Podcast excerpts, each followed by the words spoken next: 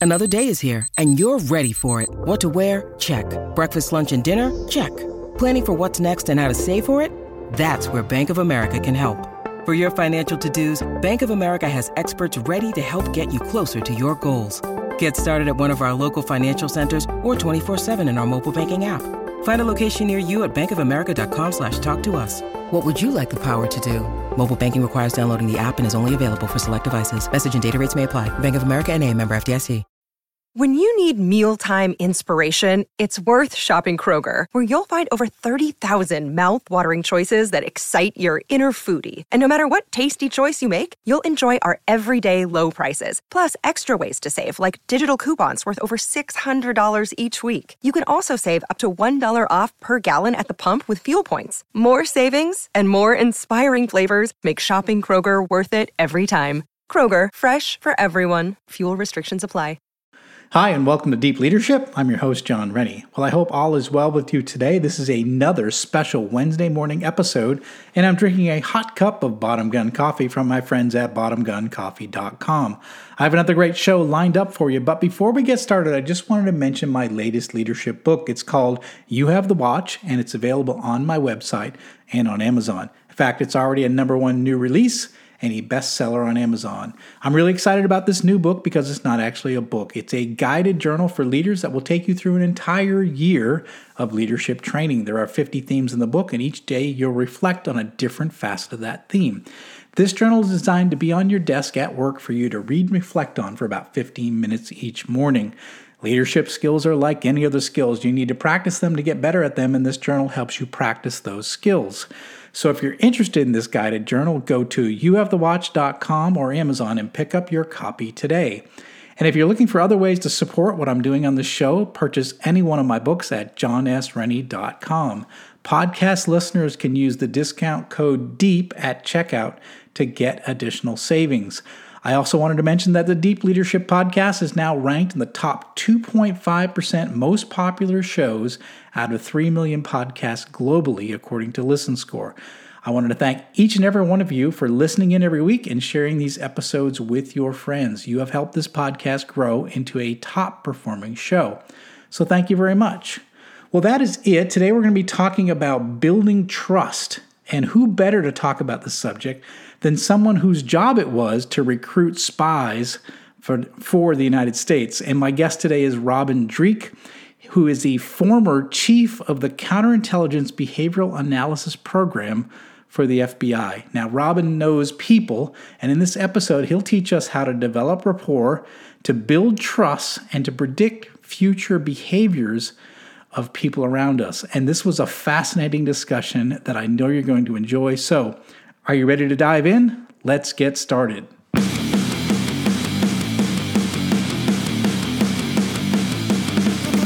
Welcome to Deep Leadership.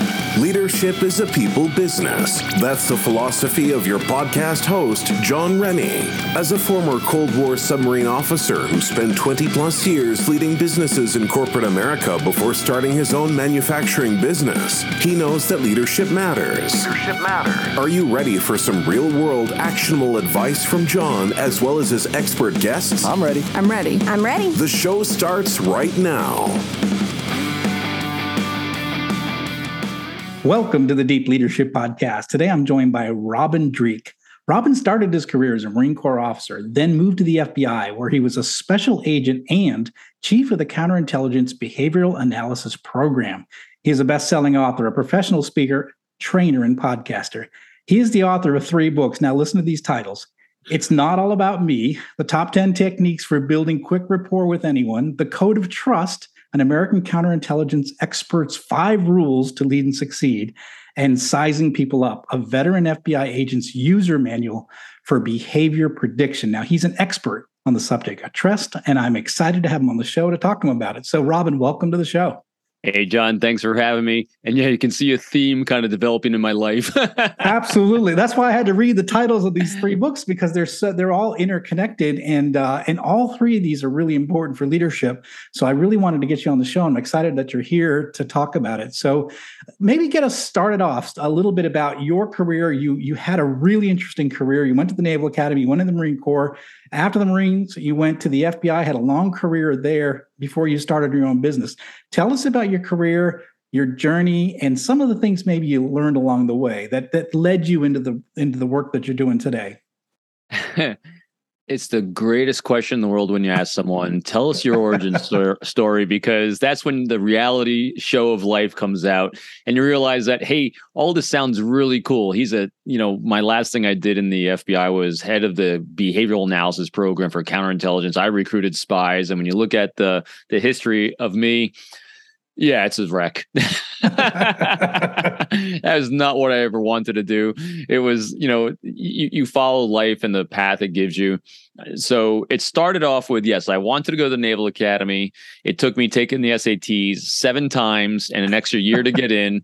I know you're an engineer, so I wanted to go that route. It didn't go so well for me back because back then I want to be ultimately I want to be this great inspirational leader and an astronaut. I was what I call a Reagan baby because that was a time you know the early to mid 80s when patriotism was soaring and the yep. space program was really cool the shuttle and everything so i wanted to be an astronaut and when i got to naval academy what they shouldn't have done is they shouldn't let a guy that had to take the SAT seven times major in aerospace engineering. That's not a good plan. So I quickly fell out of that. I won't say fa- failed out, but yeah, I probably failed out of that.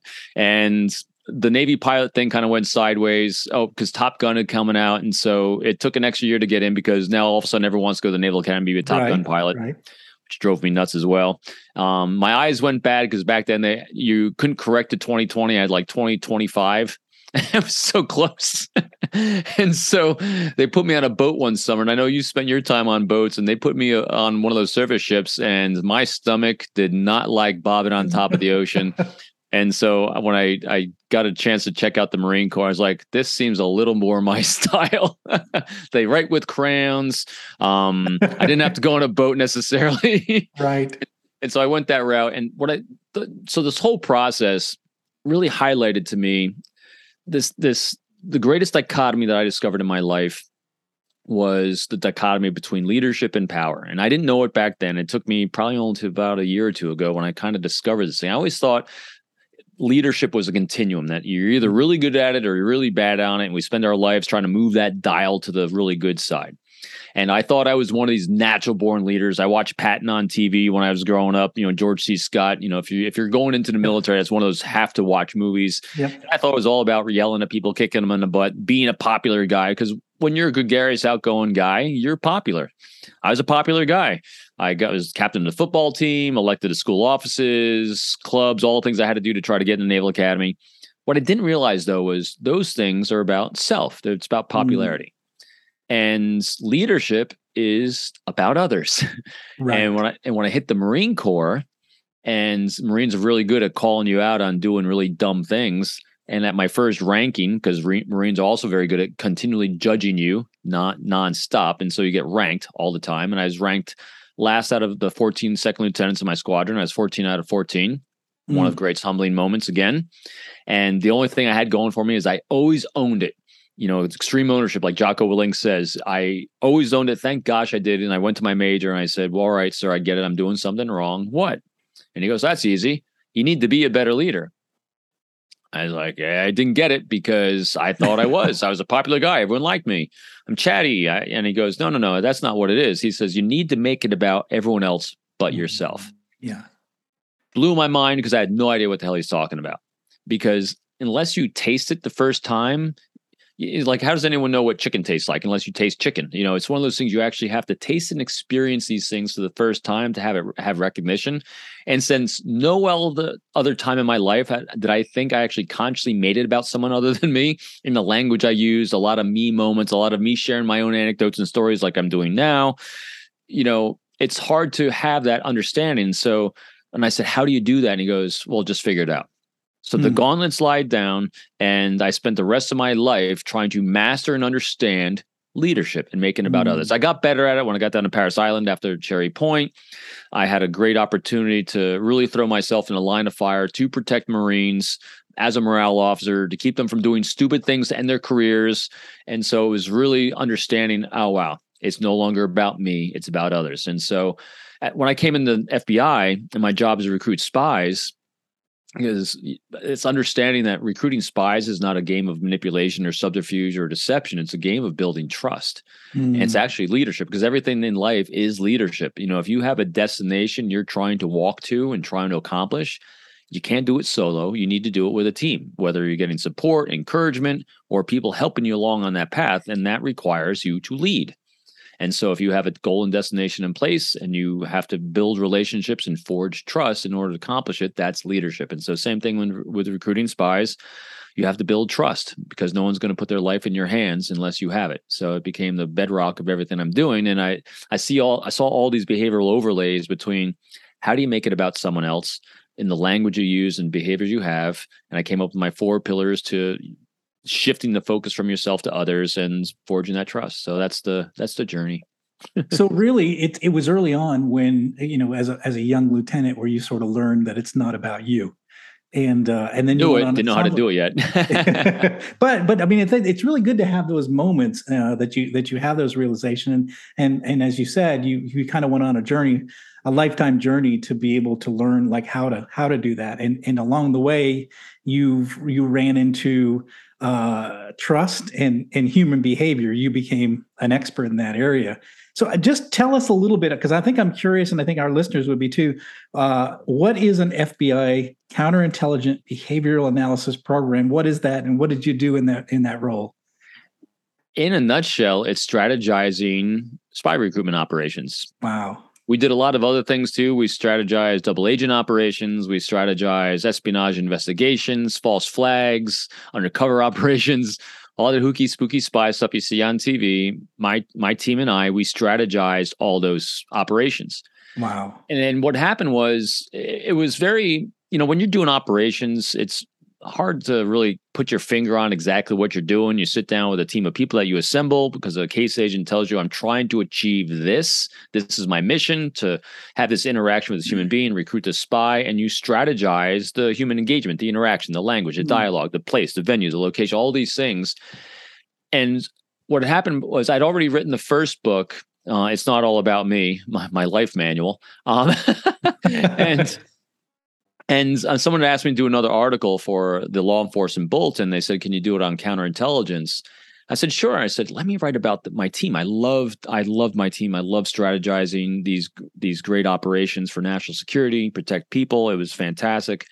And that's when the first time I kind of took that step back and had that 30,000 foot optic and said, what are we actually doing in all these operations? You know, mm-hmm. whether it's an interview or recruitment, because all, all, all these operations really is you're selling a product, you're selling a service of American patriotism to people who generally don't want to buy it. And when I took that optic back and said, in each one of these cases, what's the common denominator that I'm doing? I'm strategizing trust. In every single interaction, that was the common denominator. And trust, it's what it looks like to the other person because trust can, that's one word, but can also be boiled down to one other word safety. Mm. Trust is when you're strategizing how do you make someone feel safe or psychological comfort. That's what we as human beings are constantly seeking and craving.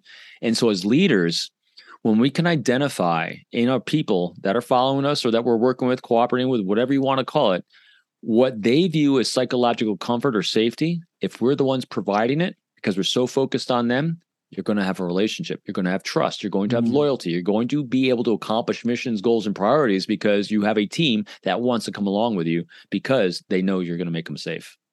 Yeah, that's interesting because I think when I look back at my career, and I had a boss, and I write about it in one of my books that, that uh, you know had my back. We were doing R and D work, and we were doing something never been done before. And the first time we went to the lab, we had a catastrophic failure. Spent the com- spent a lot of the company's money, uh, and uh, kind of embarrassed my boss and all that. But I remember that um, book. What's book. interesting is he had my back. Like he didn't fire me. Like he understood what we were doing is very difficult, and um, and he created that that that that safety net for me, uh, and, and protected me because he knew what I was doing was very difficult. So he backed me up, and kind of gave me a new mission, you know, get back to the lab, get this thing passed.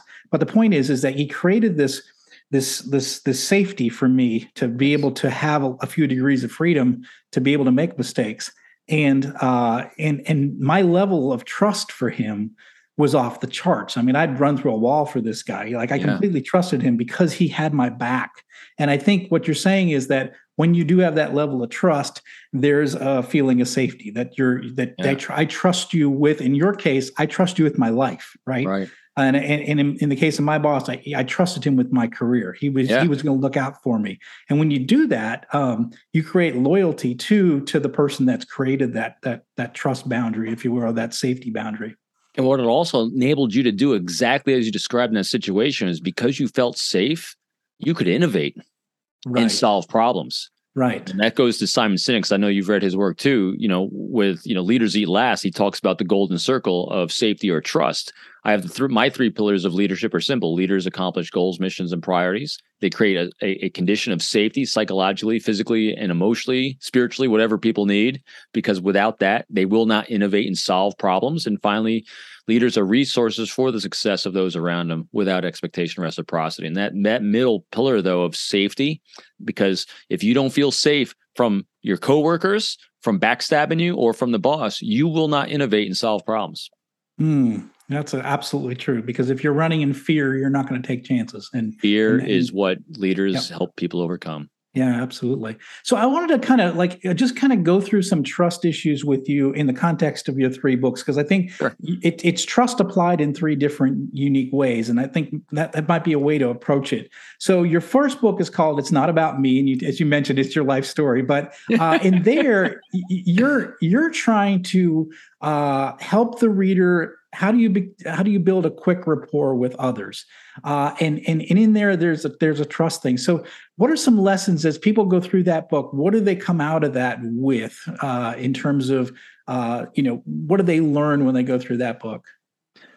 So it starts with trust i mean it starts with rapport as you know the first impression you make in that first 10 15 20 seconds. And these 10 techniques in the book they're good at that first impression, but they're also good sprinkled in throughout any dialogue and conversation. And the 10 things I talk about in that book are basically giving people control. Hmm. Because when people have a sense of control, they they're empowered with knowledge, they they see the environment around them you're being transparent you're being open you're making the conversation about them in every way you can yeah. it makes people feel safe. You make people feel safe they're going to like you. So a couple of techniques and 10 techniques that you can do right away is uh, the first one is establish a time constraint instead of instead of i mean we've all experienced the yeah whether yeah. it's a, a, zoom webinar or a briefing someplace when someone starts talking you have no idea when the end is in sight and all you all your brain is saying and screaming is oh my gosh when's this going to end because you have no control you don't know when it is and that unknown right. creates that fear factor of i got to get something else done and it was very distracting as opposed to someone that gets up and says hey folks i'm going to be here for 10 minutes my goal is actually be out in seven now I'm engaged. Or when you sit yeah. next to, and we've all experienced things where you're sitting at an airport and some stranger sits next to you or at a bar and says, and just initiates a conversation out of the blue. Shields go up because you're literally saying to yourself, when's this ending? Right. As opposed to right. someone saying, Hey, I got to leave for work in like 50 seconds. Mind if I ask you a quick question? I'm in the mood for, I'm in market for a new cell phone. That. What do you think about yours? Seeking a thought and opinion, making it about them, saying I'm leaving. When you're recruiting a spy, you can do the same thing. It's, instead of walking up to uh, an intelligence officer from a foreign country and saying, "Hey, do you want to cooperate with the United States government?"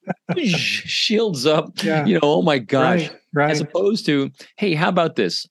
You know, we don't have to say what I do and what you do. It's kind of an, an unwritten knowledge here if you'd like, let's maybe get together for a cup of coffee or two over next month. I'd love to hear what kind of challenges and priorities you have. I'd love to share some of mine with you.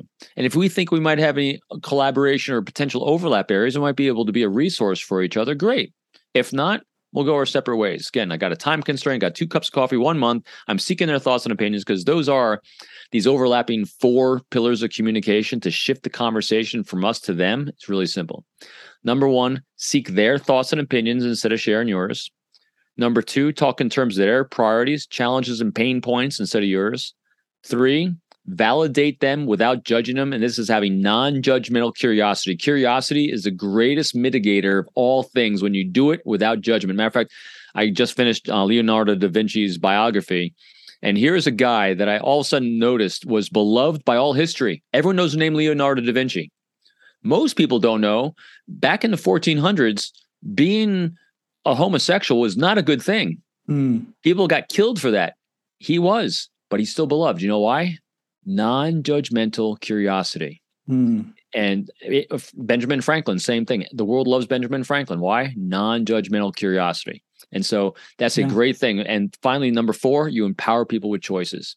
When you do one of those four things, the entire conversation shifts from you to them. Their dopamine's going, their serotonin, all the pleasure centers, the brains are firing because they're saying this person is making it about me and I feel safe. So there you Absolutely. go. So the first, so yeah. the first book is all about that. Well, it's absolutely it's so important as a leader, whether it's you're talking with an employee, you're talking with a potential customer, you're talking with a vendor, uh, you know, you're talking with. In my case, I run a manufacturing business. You're so I'm dealing with local community issues. Is is is that you're building these relationships. And uh, all that is an important part of leadership. And, and all that you explained is funny. I just had a had friends out uh, last weekend. We uh, they came over to our house for a nice dinner. And uh, at the end of the night uh, they were taking off. And and the the gentleman the friend of mine he said to me you know I, we love coming over to your house because you always make it about us and not about about you and, and, so I naturally do that just as a leader, and I've always done that, put others first. And and but it's interesting to hear him say that. Like I felt I, I love coming over here because it's you you make us talk about ourselves and what we're doing, and I think that's people want to hear their own voice. They want to tell their story, and it, sometimes as leaders we st- we we trample all over their story with here's what we're doing today and here's the mission here's it's like well you know what about me? You know i want to hear yeah i want to i want to be able to talk too so and, and i'm going to throw some validation at you john because as a podcaster and a leader you exude and from your background you are naturally very curious mm. and it excites you to find out new things and you love discovering from people. So when you're podcast when you're interviewing people you can see you just light up so you have this thing i call congruence between being curious and your nonverbals just lights up when someone's yeah, talking and yeah, sharing information with you, which is hugely validating to people because yeah. you're basically saying, I like you, you're safe with me, and tell me more. We'll be right back after a quick word from our sponsors. Leadership skills are like any other skills. You need to practice them to get better at them. Best-selling leadership author John S. Rennie knows this. That's why he's written a new book called You Have the Watch. It's a guided journal for leaders designed to take you through an entire year of leadership training. By the end of the year, you will master 50 of the most important leadership skills. If you want to have a greater impact on the results and people in your organization, go to youhavethewatch.com and pick up your copy today. This episode is brought to you by the Fraternity of Excellence. The Fraternity of Excellence is an online and real world community for men who are looking to improve in all areas of their lives. The men of FOE are working together to become better husbands, fathers, and leaders at work and in their communities. They live by a simple philosophy as iron sharpens iron, so one man sharpens another. Now, I've been a member for more than three years, and for me, I finally found a brotherhood of men that I was missing from my time in the military.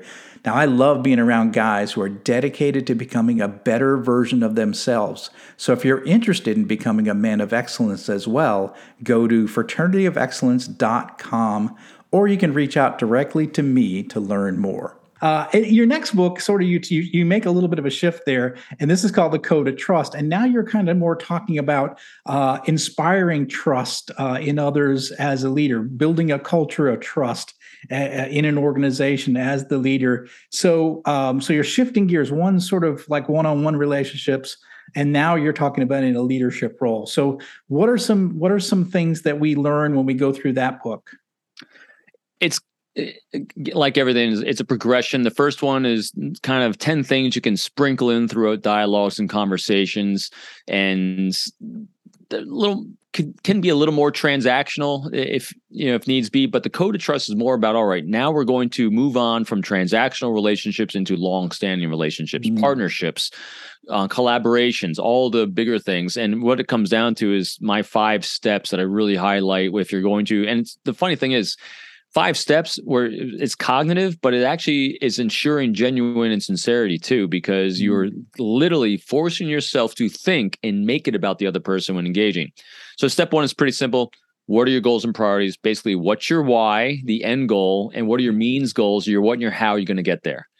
Now, the next part of this is identifying what relationships, what people do I need in my life as a leader to accomplish the why and the what in the house.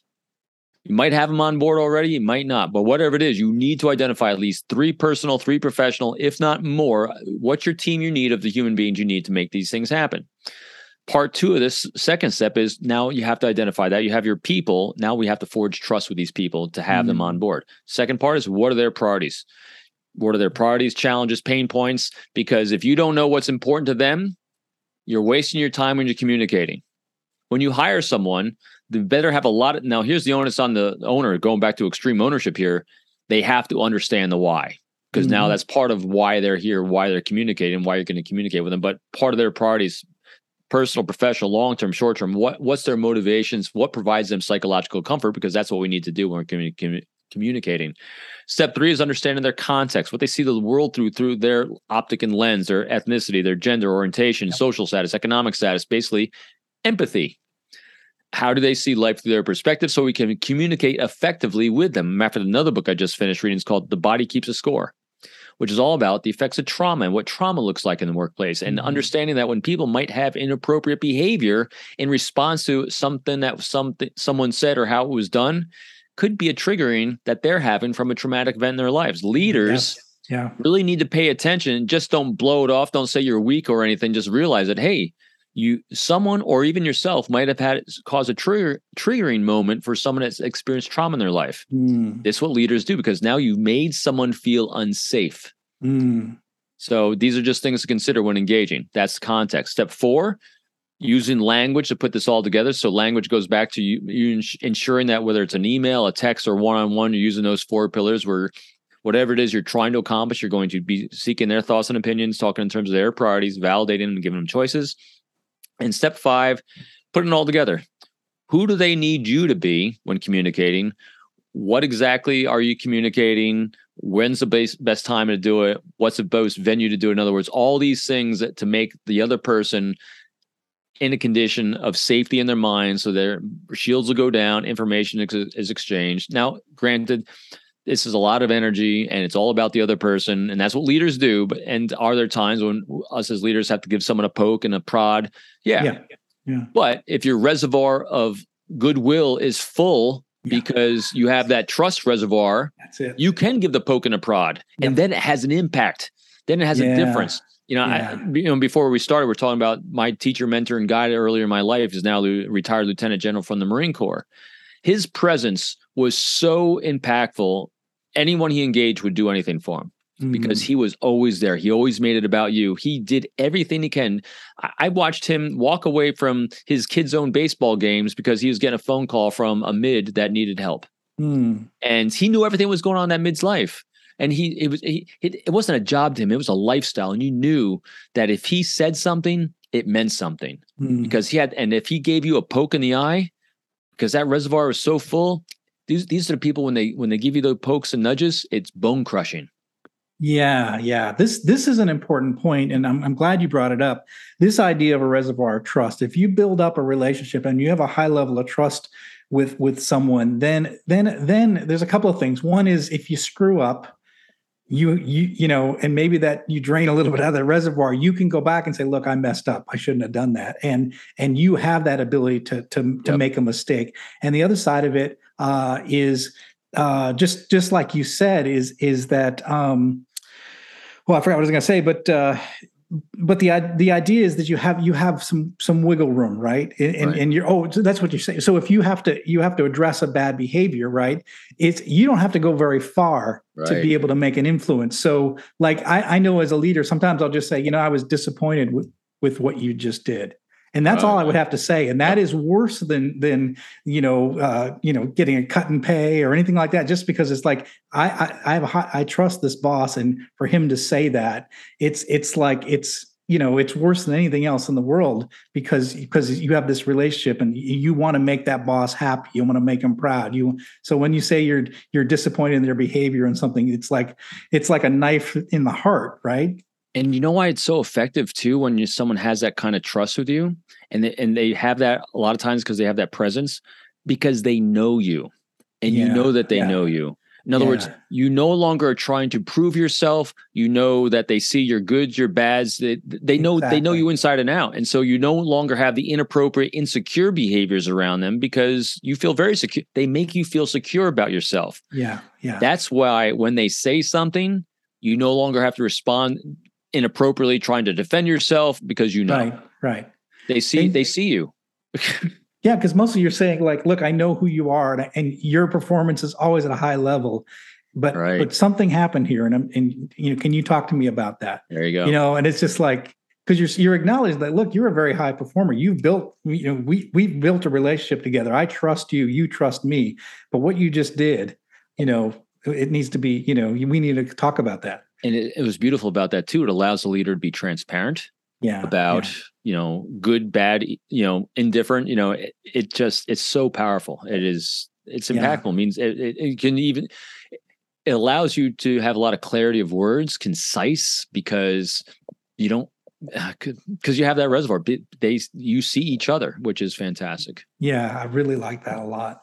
Um, so one of the things, uh, let, let's shift a little bit to the last book Yep. because uh, this is kind of interesting. Um, so in this one, it's called uh, sorry, sizing people up, right? And uh, and here you're now talking about uh, how to really uh, determine maybe like the future behaviors of a person. So Right. how to be able to looking at their present uh, actions and be able to sort of predict future behaviors. Now that's kind of interesting. That's that's kind of next level stuff. So talk about like that book and what you're trying to accomplish. What do the readers get when they go through that?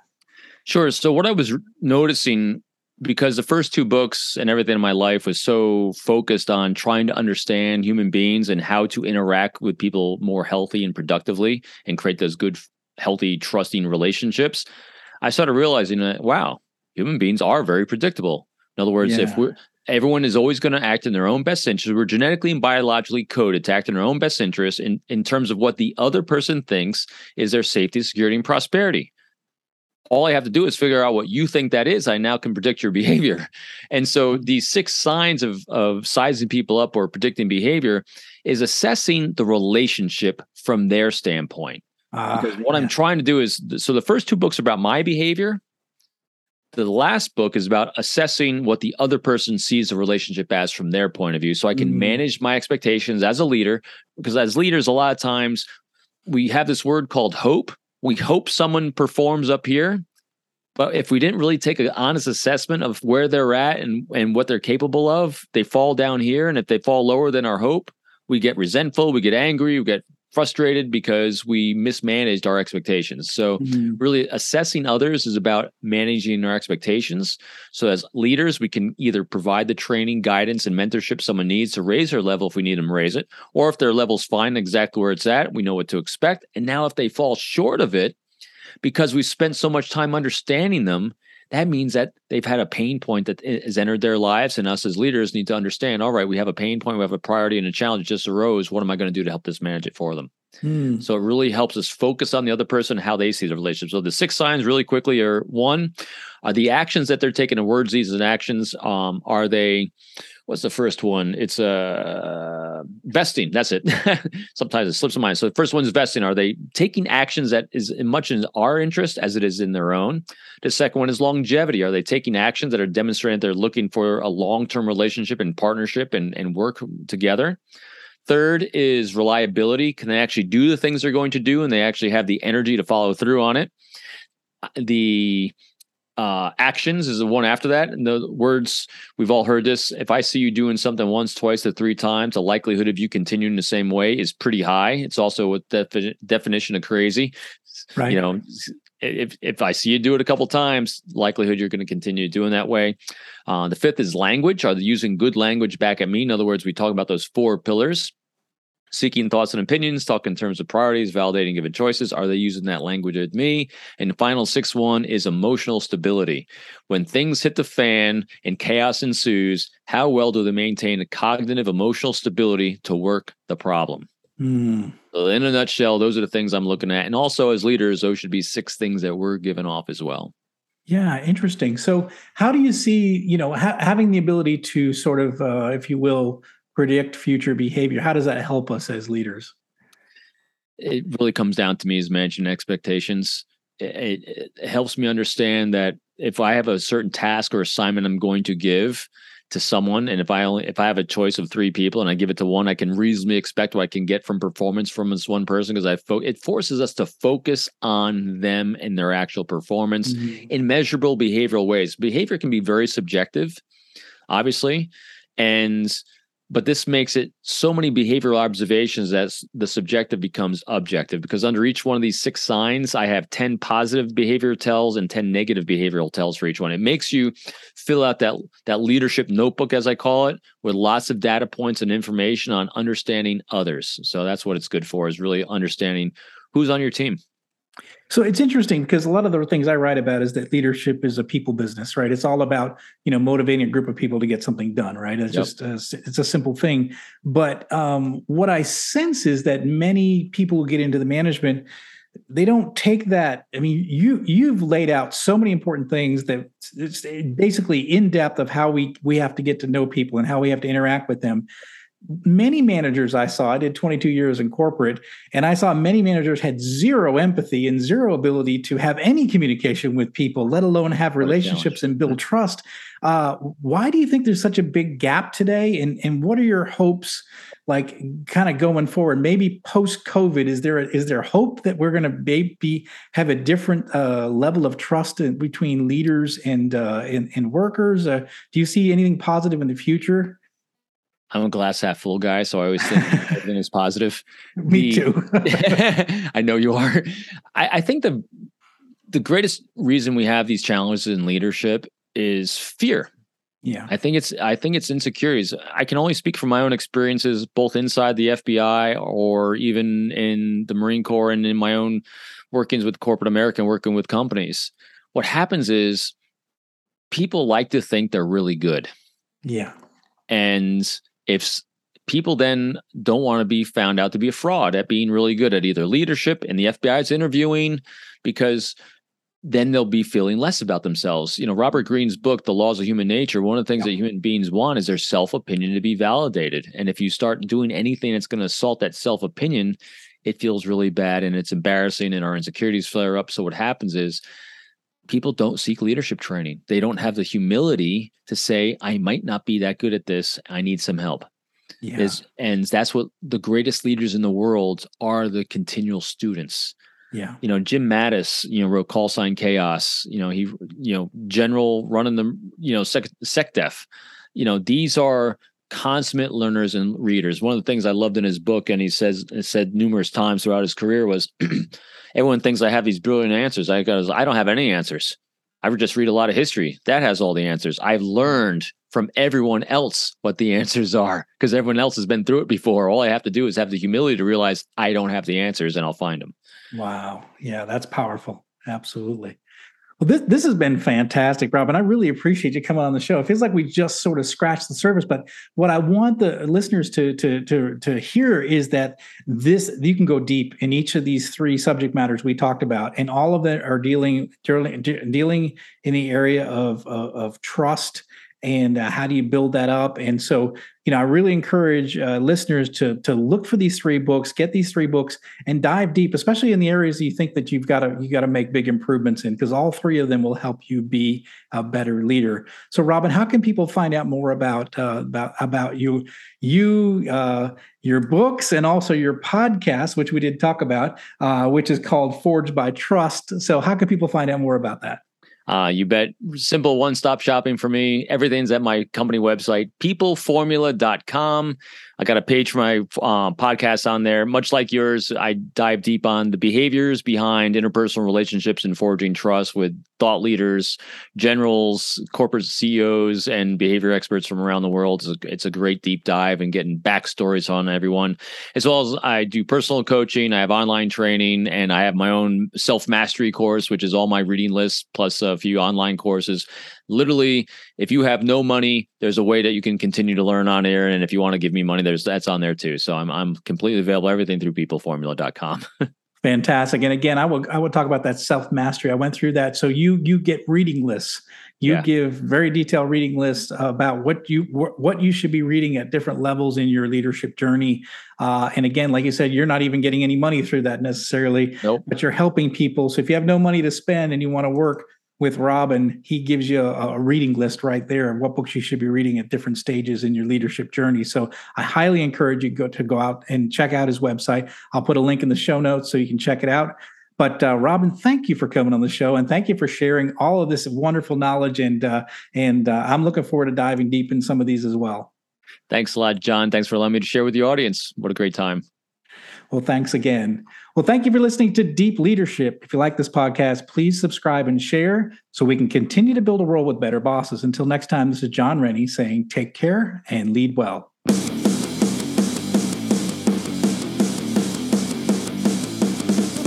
Thank you for listening to Deep Leadership. Thank you. Thank you. Thank you. Thank you. Thank you for all you do. We hope you enjoyed today's episode. For more information and updates, please visit our website at www.deepleadershippodcast.com or johnsrennie.com. Until next time, take care.